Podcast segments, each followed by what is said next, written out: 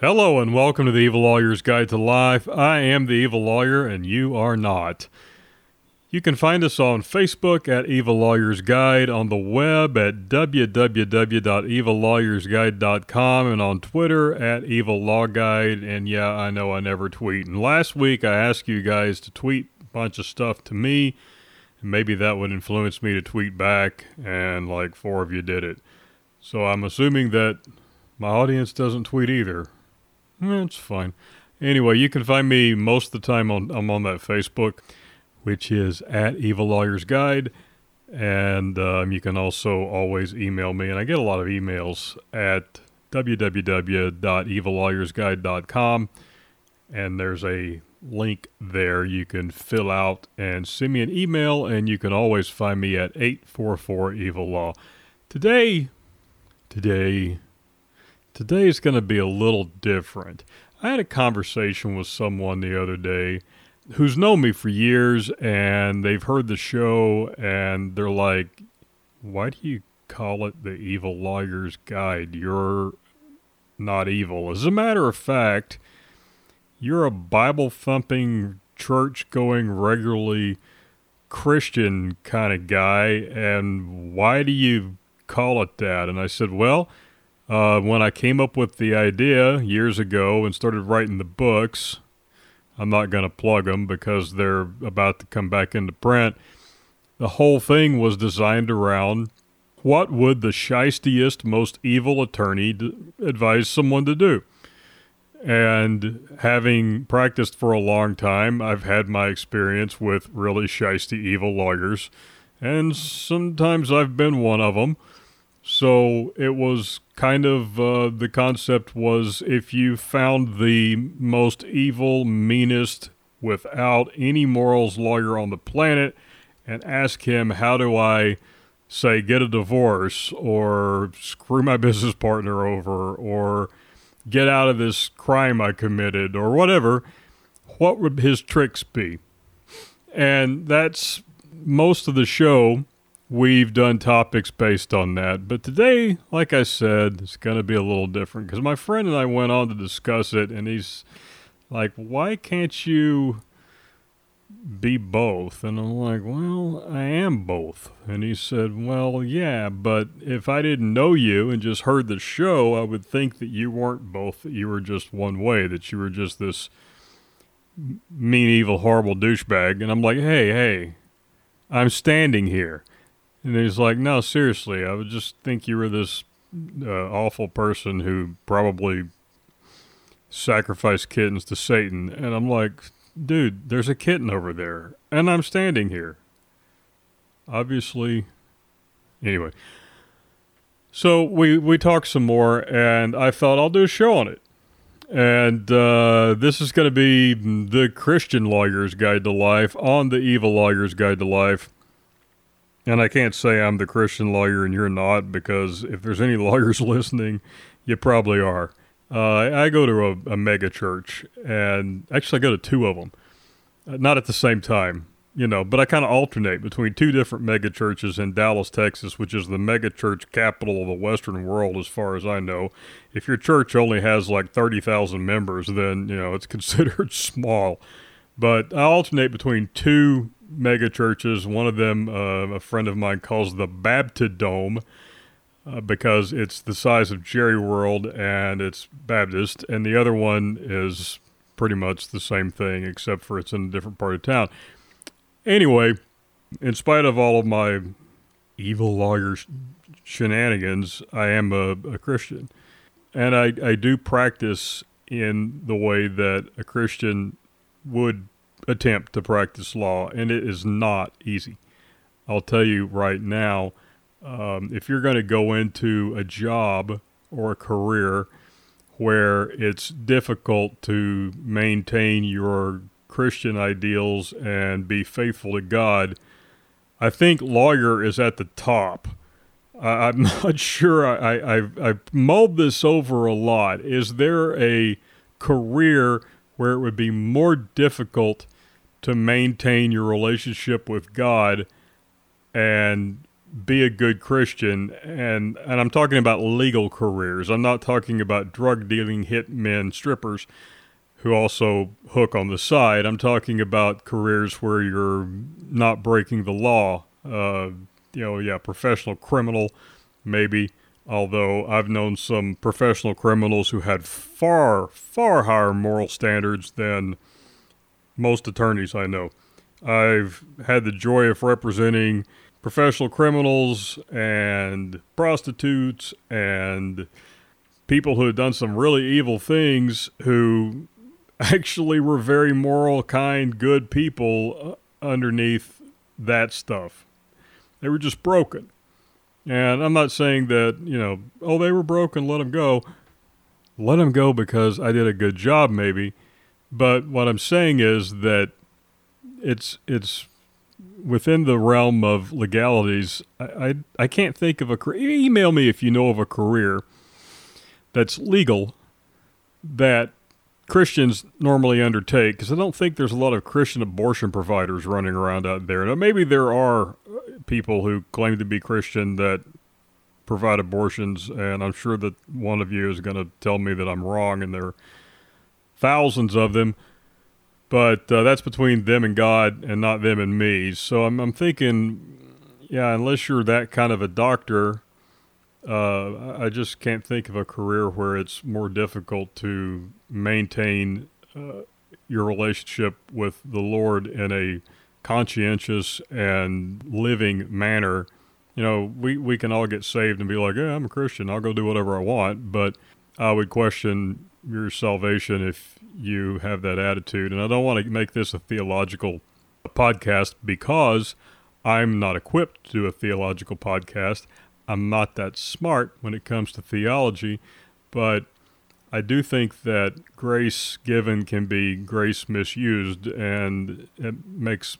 I've always kind of wondered if somebody who's like, I can sin all I want because I believe in Jesus, if they really are saved or not. But that's and again, that's between them and God. And you know, the the person who's about to hit the keyboard warrior mode and start emailing me about judging not lest ye be judged, read the whole chapter. The whole thing about judge not lest ye be judged also says because you're going to get judged by the same way you judge them. So if you're doing the same thing that they're doing and judging them, then you're going to get judged too.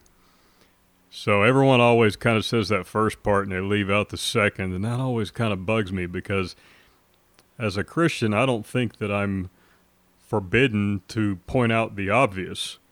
You know, if, if someone is running naked down the street, I can say, look at that person running naked down the street without catching a judge not lest ye be judged demerit on my Christian card. Although there are a lot of people who would disagree with me there and would, you know, point to other examples like, well, why do you judge this group of people? Why do you think that's wrong? Well, because it says it's wrong in the Bible. And I'm not judging them. I'm just saying the Bible says that you're not supposed to do that, and they're doing that, so they're doing something the Bible says you're not supposed to do.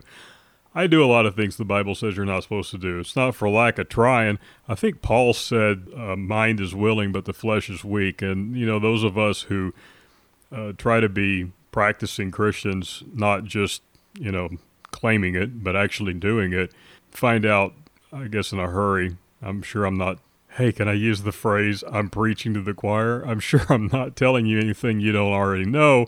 That if you try to be a good person, to lead a good life, and not sin, it's impossible and you can't do it. I mean, the best you can do is your best and ask for assistance from God in those areas where you're weak and know that you're covered by grace when you screw up because we screw up all the time. I have a had a pastor one time talk about, and you're like, "Is this the religion show?" Yes, it is.